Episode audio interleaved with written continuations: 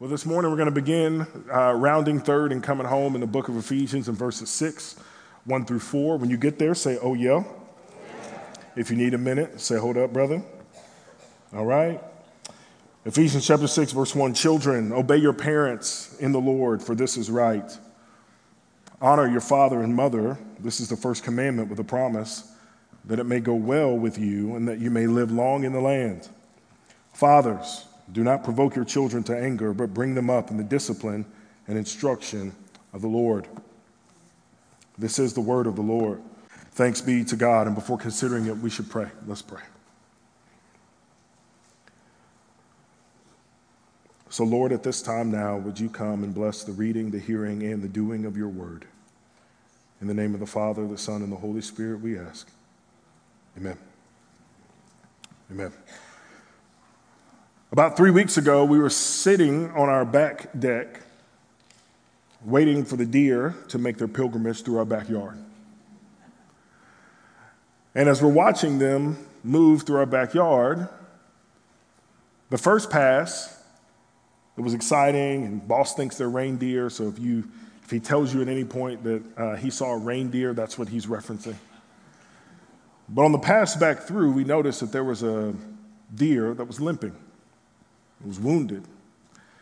And in the wild, a wounded animal is more often than not a dead, a dead animal. And this deer's limping, and we begin to feel uh, sorrow. We begin to feel sadness over this wounded deer. And sure enough, we've not seen that wounded deer since the last time we saw it. And as I was getting ready to go through a series on house rules, I started thinking about how many of us are walking wounded. And that there are three primary wounds that many of us carry those are father wounds, those are mother wounds, and those are church wounds. And when it comes to father wounds, when it comes to mother wounds, and when it comes to church wounds, many of us, we walk with this woundedness and we try to hide it, but it always ends up coming up. At some point, it's revealed to be the thing that it is. At some level, we're all wounded, which is not particularly bad news when you consider that Jesus Christ himself is a wounded healer. That his wounds were for us, his piercings were for us, his death was for us, so that by his wounds we are healed. And when we come to a text on marriage, when we come to a text on parenting, there are some of us who have very real wounds that begin to rise up. I can say without equivocation that godly parents are among life's greatest blessings. And I can say that because of the disproportionate amount of time that ministers like myself and those on staff spend with parishioners working through woundedness from parents who were ungodly. And many have even questioned in our modern day and age that perhaps the problem with society is the family. More particularly, we can't trust parents to educate their kids, so we, whoever we is, will do it for you. I think that's wrongheaded, and I think that's backwards. I think because we've got some bad examples doesn't mean we have to throw it all out. Uh, I like this quote from Tom Wright concerning the family, where he says that just because a garden grows weeds, we shouldn't pave it over with concrete. Just because there are oppressive families, that's no reason to dismiss family life together. In a text on being a child, I want to acknowledge that not all of us grew up with godly parents, and that several of us have deep, deep wounds. God has designed the family to be a tide pool where children can make mistakes that are minimal, be corrected, and gain discipline with grace before they get sent out into the ocean where the giant swells will overtake and one small mistake could kill you. This exhortation to parenting, this exhortation to being a child, is for the benefit of both the child and the parents in the context of a safe, life giving family that gives glory to God and also provides us a soft place to land. So, for children with wounds, I want you to know I see you, I understand. And on the other end, parenting, my goodness, it can be incredibly frustrating. When you understand that you as a parent know more than your child, but your child knows that they know more than you. because there is a truism that I think bears repeating is that every generation knew more than their parents did. Every generation saw their parents in some ways as an impediment to their own growth or experience or fun.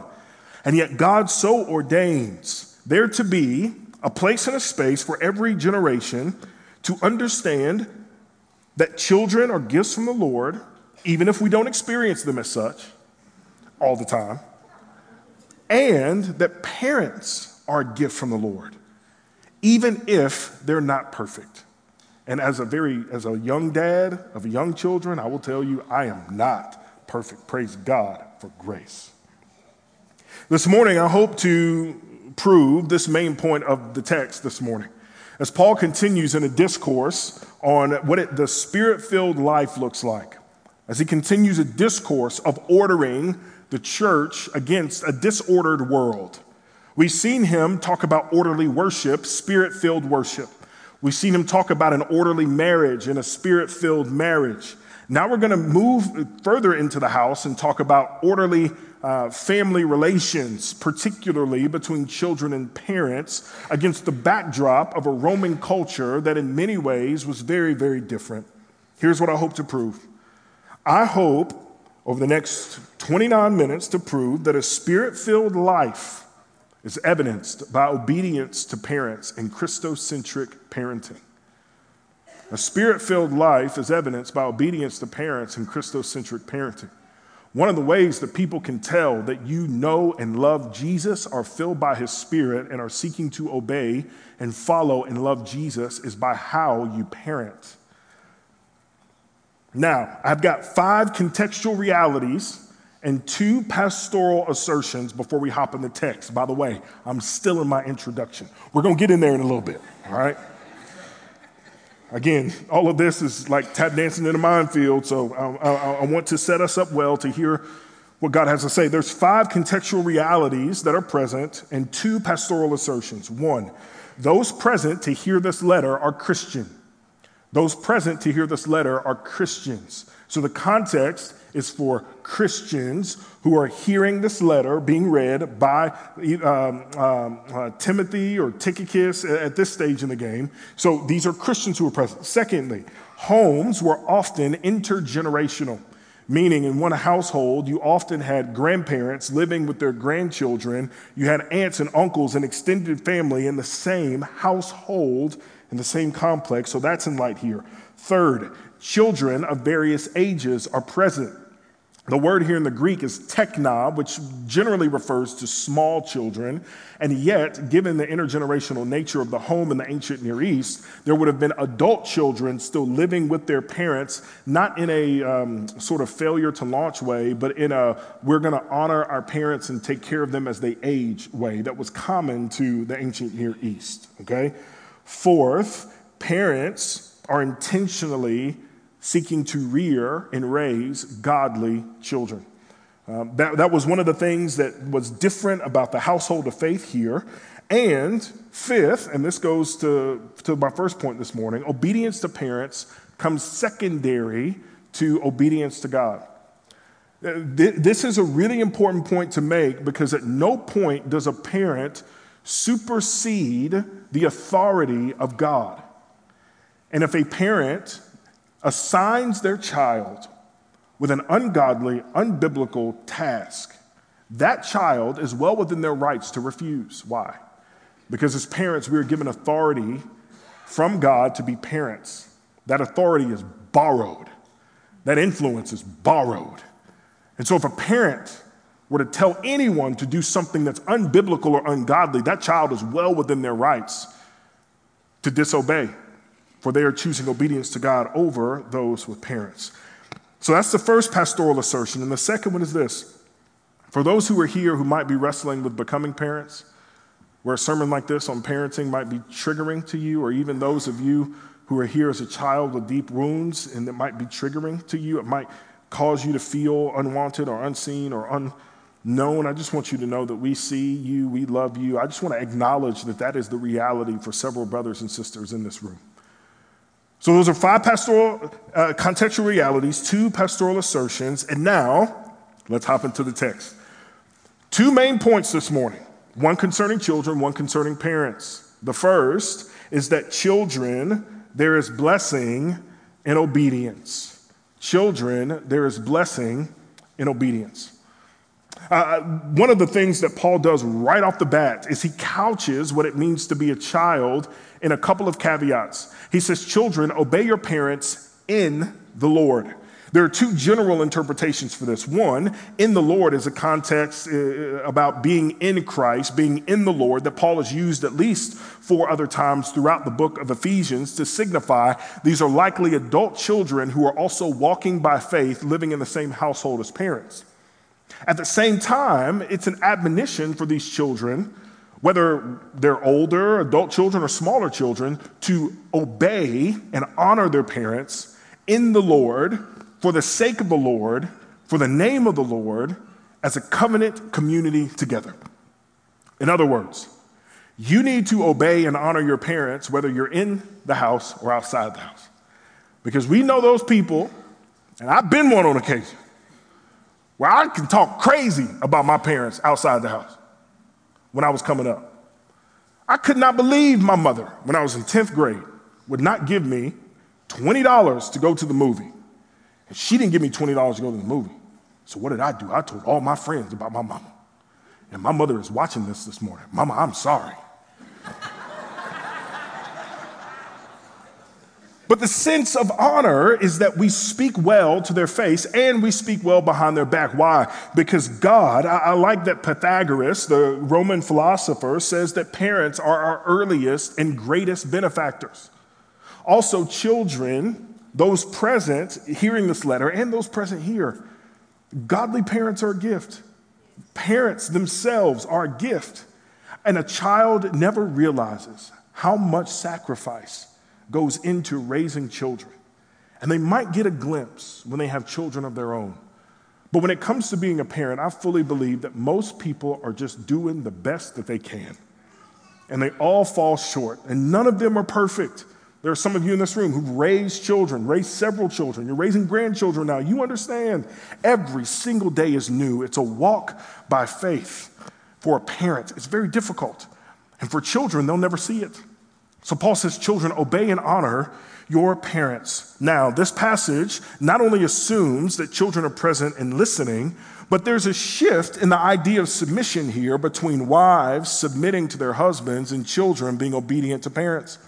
Wives submitting to husbands was a voluntary submission that mirrored the submission of the church to Christ Jesus. Here, the language is stronger. Paul uh, uh, hardens the language a bit and says, Children, obey your parents. You must obey your parents. What's going on here? In the ancient Near East, in a shame honor culture, that your status in the community was often tied to what those around you did. We don't really get this in an individualistic Western culture in southern Georgia, United States of America, because we are such an individualistic culture, but in a collectivistic, in a communal culture. Relationships hinge on honor and obedience to those that we're in authority or in subject to. Also, Paul couches his argument in the fifth commandment. And in this fifth commandment, he says that this comes with a promise. Now, what's interesting about Paul telling people to obey is what he sees in the culture as a mark of unbelief or a mark of a pagan culture. He says this in Romans 1, he says it again in 2 Timothy that a mark of a pagan culture is when children are disobedient to parents. Because when children are disobedient to parents, and are not submissive to the authority God has placed over them, they're also not submissive to God.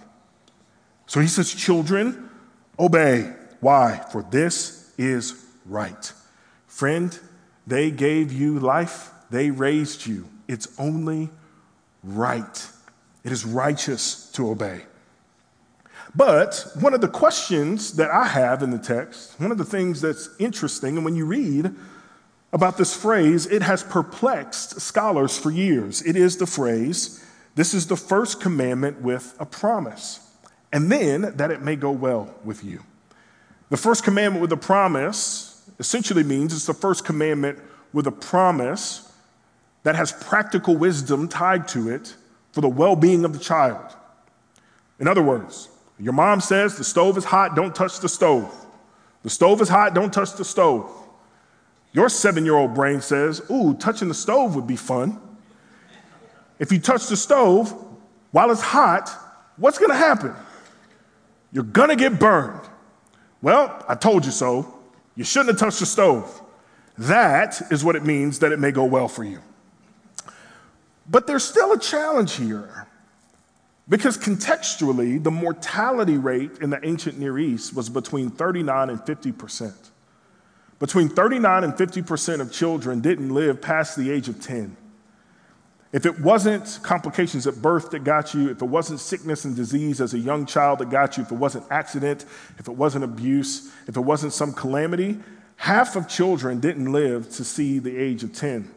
So there would have been practical wisdom in obeying parents surrounding certain medical remedies, uh, certain practices in the community, certain ways of being and moving through the world that I think God understood when He gave them the law. On one hand, He gave them the law as they're working through the promised land. Hey, I need y'all to listen to me because there's giants in the land and there's dangers out here. If you listen and obey to me, your Father, it will go well with you. And if you don't, it won't. But there's also another layer. If you have time this week, I want you to read Deuteronomy 28. Yes, that book that many of us rarely ever open. It's okay, there's no shame. But in Deuteronomy 28, God lays out what are covenant blessings and covenant curses. Essentially, God says, if you do what I tell you to do, here are the ways I'm going to bless you. If you don't do what I'm telling you to do, here are the ways that you're going to be cursed.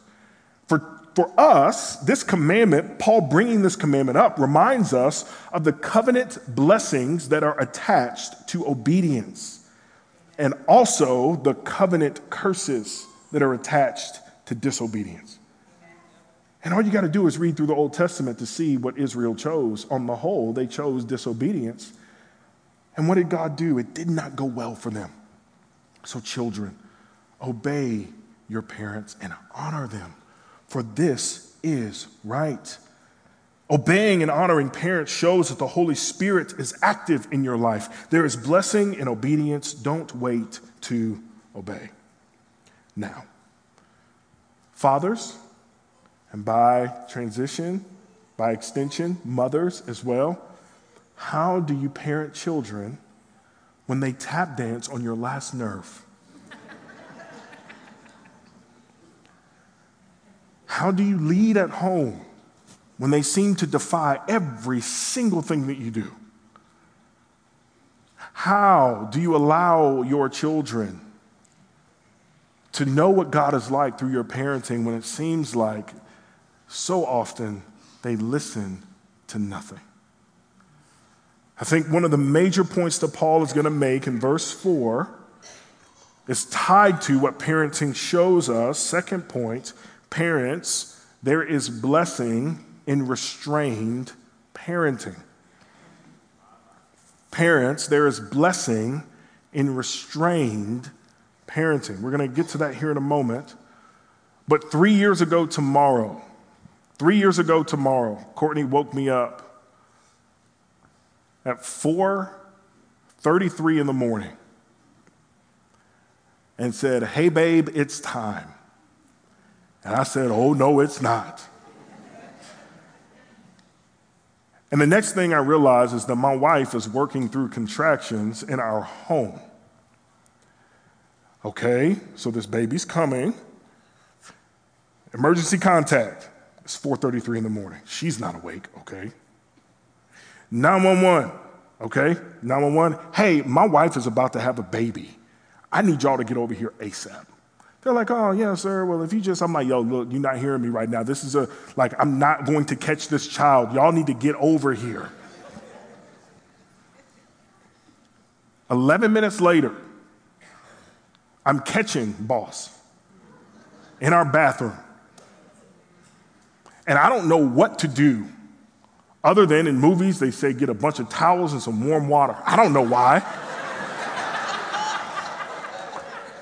So I reach over to the cabinet and I pull a bunch of towels out and I'm trying to turn the water on. She's working through contractions. I'm like, all right, this is gonna be the towels. So I go over there and I catch my son and I'm overwhelmed with emotion. Like, here's my son, wow. And he's there and he's all pruny and purple. And, and, and then, like, I'm trying, you know, I'm, I'm trying to get him to breathe. And I realize quite quickly he's not breathing. So we get the little, the little uh, I don't even know the proper medical term for this, the sucker ball thing. Y'all know what I'm talking about? I don't even know what that's called. An aspirator or something, maybe? Well, we get it, and I'm, I'm sucking out his nose and his mouth, and I'm like, okay, here you go, buddy. He's not breathing. So I turn him over and I start wearing him out on the butt and on the back, trying to get him to wake up, trying to rub him to wake up. He's not breathing. Cager is awake. So I, I, hand boss to Courtney and I go take Cager. All of a sudden, 911 comes in, the paramedics come in, and they're real lackadaisical. And they're like, okay, um, we'll come in and we'll take care of you guys. And so I leave and I go put Moana on the TV. Cager, stay here, watch Moana. I go back into the bathroom. They've snipped the umbilical cord and they're rushing my child out of the door. They're putting Courtney on a stretcher. And I'm like, what is happening? I'm like, where are you taking my child? What's happening right now? I don't know where they're going. I don't know if my son's alive or not. I put uh, Cager back in bed. Charlie's asleep upstairs. My wife's in the back of an ambulance going somewhere. I have no idea where she's going, and they won't tell me where she is. I'm texting her, and she's not picking up the phone. I don't know if my son's alive or dead for about two and a half hours. The reason those paramedics took my son to the paramedics, is, uh, to the back of the truck, is because they didn't expect him to live. He wasn't breathing. When they got into the car, they were able to get his lungs working by some method. I'm not sure exactly what it was. But two and a half hours later, as I'm on my way to Chick fil A to feed these children and try to figure out what our life was going to look like, and Courtney tells me that my son is alive, that, that boss is alive, I pull over to the side of the road and I have a good hearty cry. Boss didn't cry really his first three months of life. He didn't cry. Now he won't shut up.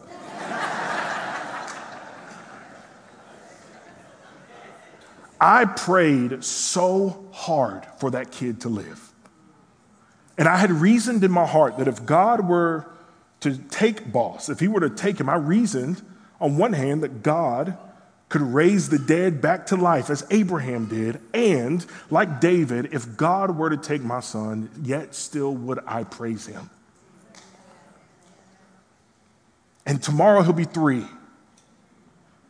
And there are some days when I'm like, I can't stand this kid. But then I remember how much of a blessing he is.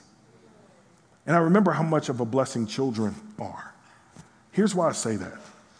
As a parent, I imagine for those of you who are raising and have raised children, it is easy to parent out of the dregs of emotion, where in the moment we lead out of what's left, not out of what our children need. And what's often what's left after a day of worries and strains and stresses that they'll never understand, and moving through the world in ways that they'll never get, what we often give them is the dregs of what's left, and that can often frustrate them and lead them to grow in resentment. The word here, when Paul says, Fathers, do not provoke your children to anger, that word is the same word. It's from the same root from 426. Do you remember in chapter 426 when Paul says, Do not let the sun go down on your anger? Paul says, Put a time limit essentially on your anger. Here in 6 4, it is, the, is that same idea of anger, but this is the sort of smoldering anger. It's the simmering anger it, it, it is the bitter resentment that's built up over time from when parents unreasonably and unjustly and uncharitably speak to, discipline, and care for their children. What Paul has in mind here is that if you were a father in Jewish culture, or even in Roman culture in the ancient Near East, you wielded an immense amount of authority. In many ways, no one could answer you. You were a king in your own house, and no one could speak against you. And in Roman authority, you could even take your own children to court. You could, by nature, rule and control every aspect of their lives. Paul is not denying the headship that men have because God has assigned it to them. Paul is merely restraining the ungodly wielding of that authority on people who can't defend themselves against your authority. Paul is restraining the power and the authority that a father has in his home. Why? Because this text speaks to parents who intentionally make their children angry, parents who intentionally frustrate their children, parents who intentionally exasperate their children. And if you are or have been a child, I wonder if you felt this. Have you ever felt that the expectations that your parents had were too unreasonable? You ever felt the standard was too high, the burden too heavy, no matter what you did, it was never right? You're never good enough. And you, over time, it's heavy, heavy, heavy. Or maybe you grew up in a home and there was physical abuse where parents took corporal punishment a bit too far. And internally, you seethe.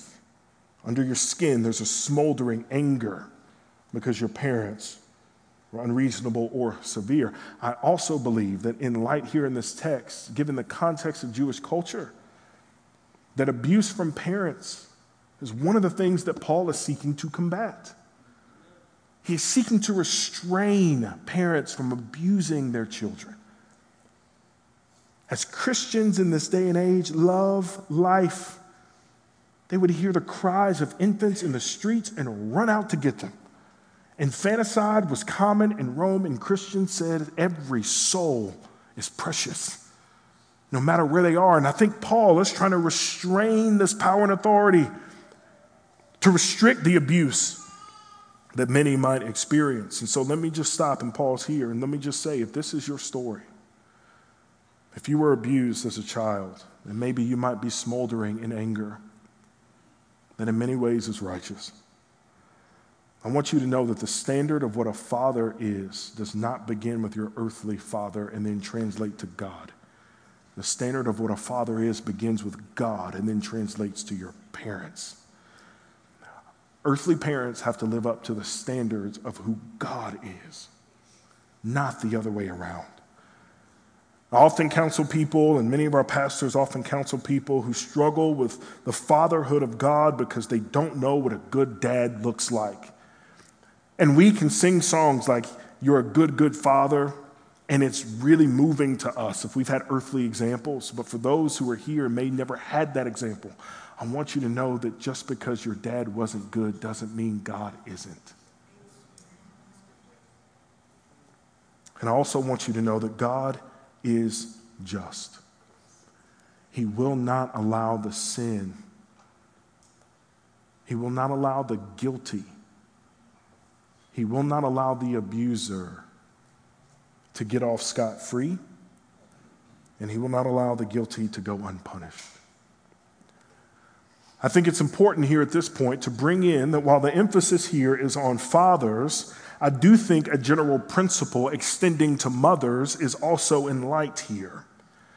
And this general principle that extends to mothers is parents, in some parents, don't abuse your children.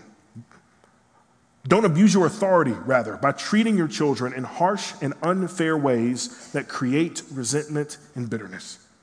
Instead, instead, alternatively, he says, raise them up, train them, instruct them in the ways of the Lord. There's three things in light here when it comes to what he means when he says training. That word training can also mean instruction.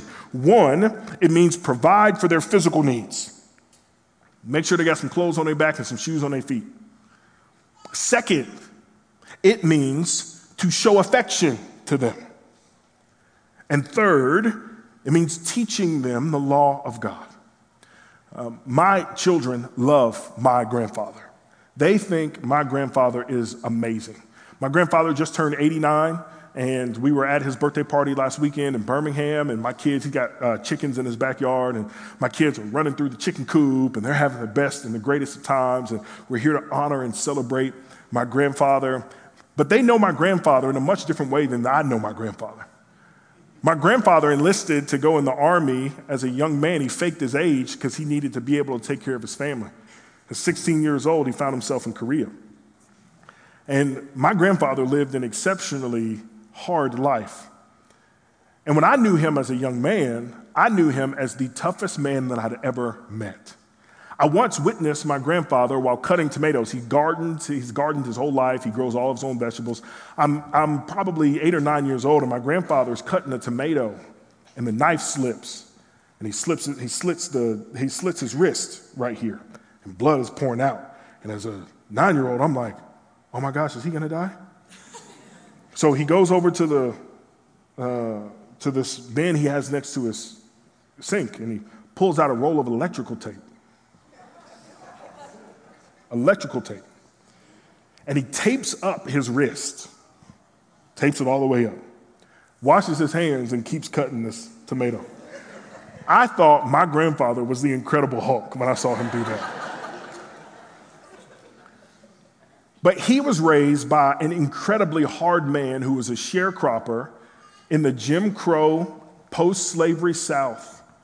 And in those days and age, there wasn't a whole lot of time for affection. My grandfather, as he was raised, there wasn't a whole lot of time for affection. But now in his older age, he's one of the most affectionate men that you've ever met. I, I, think one of the ways that this text has been treated and fatherhood and parenting has been treated is provide for their needs, make sure you teach them the word, but like hugs, uh uh-uh. uh Make sure they got a roof over their head and they're thankful for it, even when they're not. Make sure they're thankful for it. Also, make sure you take them to church. But kissing your sons. Uh, I think there's an aspect to this that flips our even our own Southern American parenting culture on its head and says, yes, provide for their needs just as God does. And yes, teach them and train them in the law just as God does, but also show them affection just as God does. There is a shepherding aspect to being a parent that I think is in light here. And the call here is to shepherd their hearts in addition to their behavior. And in the same way, for children who are here, it's never too late to obey. For parents who are here, it's never too late to say, I'm sorry. So, what are we to do with this? Whether we have wounds, whether we're convicted by the text, whether we've been disobedient to our parents, or whether perhaps we've parented our children to anger and frustration, what are we to do? I think, third and finally this morning, the admonition is to look to Jesus. I think that's the admonition. It is not to look within and somehow try to justify ourselves and, and, to simply say, I was doing the best that I could, and so that has to be enough. No, it is the fact that we must look to Jesus to look like Jesus. And if there are ways in which that we have not modeled that in our obedience to our parents or in the way that parents regard their children, then it's never too late to say, I'm sorry. I think three things to close our time this morning. Are y'all all right? I, I know it's heavy. It's, a, it's, a, it's one of them mornings. But I think there's three things to close our time this morning. I think one, I think children honor and obey your parents as Jesus honored and obeyed his father. So here's Jesus. He is God. He's also positioned as the Son of God, the begotten, the only unique Son of God. And Jesus, possessing all the power that God the Father does, same in essence, same in nature, essentially, God and Christ Jesus are made of the same stuff, willingly submits himself to God the Father in everything. Do you remember what he said in the Garden of Gethsemane? He says, Lord, if it be your will, remove this cup from me, but not my will, but yours. Father, help me glorify you. It was the Son's desire to glorify the Father, to be obedient to the Father, as Paul would say in Philippians 2, becoming obedient to the point of death, even death on a cross. Children, there's an aspect that our obedience to our parents in a culture that has widely disregarded the family and in a culture that displays wide disobedience from children toward parents, our obedience in loving, gracious, Christ centered ways is a testament to the Spirit's work in us. And parents, secondly, parents, care for your children as God cares for you. Care for your children as God cares for you. If you've ever struggled with how to parent your children, Think about how God the Father, throughout the Bible, in the person and work of Christ, and through the Holy Spirit, parents you. Is there condemnation of God toward you in your relationship? Does God hold grudges?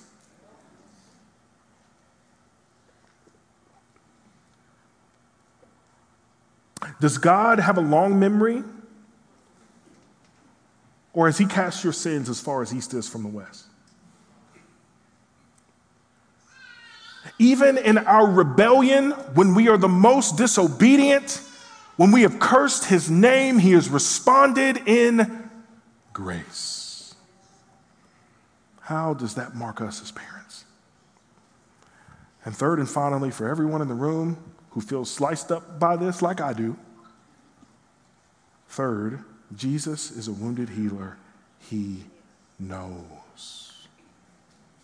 There's an aspect to all of this that Christians should be the greatest repenters, the most swift to say, I'm sorry, the most swift to make a wrong right, and at the same time, when there is pain that is too deep for words, when we've been subject to the abuses of those who were supposed to care for us, friend, Jesus knows. When, the, when there has been, a, a, a, you're looking back at your life and the life of your children, and you're thinking to yourself, how in the world did we get here? I want you to know Jesus knows. Don't stop praying. Don't stop believing.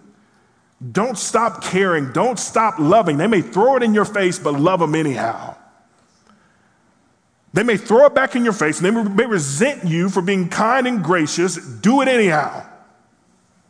Why? Because even Jesus submitted his life to his Father for the sake of others. Jesus is a wounded healer. He knows. I'm done. I don't know what God is doing in us and in you this morning, but I want us to take just a few minutes to respond to God's word. Maybe that's to respond in repentance. Maybe that's to respond in faith. Uh, maybe that's to respond by committing that you're going to have that conversation that you've been putting off for a while. Maybe that's to actually say the things that you needed to say. I don't know what that looks like. But whatever that looks like, let's take the next 30 to 40 seconds to respond to the word of the Lord, and I'll pray for us here in just a moment.